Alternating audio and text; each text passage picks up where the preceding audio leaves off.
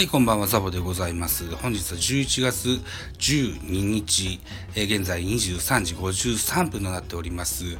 えー、昨日ですね、11月11日に、えー、ジャイアンツ戦力外通告第2弾が発表されました。え、戦力外となったのは、宮国亮介、ピッチャーとディプラン、ピッチャーの2人でございます。宮国選手はですね、えー、っと、そうですね、今日、今年まではリリーフピッチャーでね、えー、一軍でも活躍してました。主にですね、えー、と、大差で勝ってるゲームとか、えー、配線処理、この辺がメインの仕事となってました。えー、2010年、ドラフト2位で、えー、ジャイアンツに入団。えー、2年目19歳の頃からですね、えー、と、17試合に登板をしました。えー、6勝2敗、防御率1.86と、えー、抜群の成績を残しましてね、えー、とてもその将来を嘱望されました。うん。で、2013年には WBC の絡みもあって、開幕投手も務めたのですが、あ今季は21試合に登板、防御率5.33と、結果が残せませんでしたよと。いたとこです。またですね、ディプラン投手、えー、フルネームが、フルネームが、な、ナティーノ・ディプラン投手が、えー、は、えー、昨年の11月にドミニカで実際とトライアウトに合格しまして、えー、っと、翌月育成契約と、えー、で、えー、昇格期限ギリギリの3月末に支配下登録にされましたが、1軍で登板2試合にとどまりましたといった感じになってますね。期待されたディプラン投手でしたが、あなかなか結果を出すことはできなかったといった形になってます。うん。宮国投手はね、えー、先発もできてリリーフもできるピッチャーです。速球は145キロぐらいのストレートとパワーカーブが持ち味の沖縄出身、糸満高校というね、えー、高校出身してます。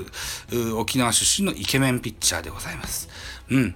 あのー、ぜひね、あの、NBB 他11球団ね、彼拾って、えー、拾いますと、とてもこう活躍してくれるんじゃないかと思いますよ。本当にあの沢村だったり、太田だったり、市岡だったり、ジャイアンツから飛び出してね、えー、活躍する選手結構いるでしょあれに当たる選手だと思います。毎年、えー、何？あの自主練、キャンプイン、キャンプ前のね、自主トレとかはいつもあの、エースの、菅野投手とやってましてね、えー、そのエース学も身近で学んでるはずです。うん。あの、優勝経験もあるピッチャーですよ。ぜひね、おすすめでございますよ。えー、一つ、彼、取っていただけたらというふうに思います。はい。またですね、えー、ディプラン投手はね、あの、あんまし僕は記憶にないので しょうがないかなというふうな感じでしょうか。うん。えー、一方ですよ、自由契約となり、ました選手もおります。これがね、高木京介ですよ。今シーズンのね、えー、前半は本当に大車輪の活躍で、勝ってても負けてても高木京介が投げてるといったような感じにかを感じたもんですよ。うん。あの、今年2010、2020年のリーグ優勝は、彼なくして語れないと思いますがですよ。どうもこう、股関節を怪我してるということもあって、えー、これが結構長引きそうだということでの自由契約、そして、えー、育成契約となる見通しだよというニュースでございます。うん。えー、今年の9月ぐらいには、えっ、と、誰か、誰だっけな？誰か忘れましたけど、一緒にね、一軍に再登録される予定だったというニュースも出ましたが、やっぱり結構重症なのかなといった感じになります。えー、ジャイアンツとしてはですよ、えー、昨年のドラフト1位の堀田選手、それから今年のドラフト2位の山崎伊織選手、などなどね、えー、まだまだ、怪我持ちで、支配下登録を目指す選手もいっぱいおりますのでね。うん。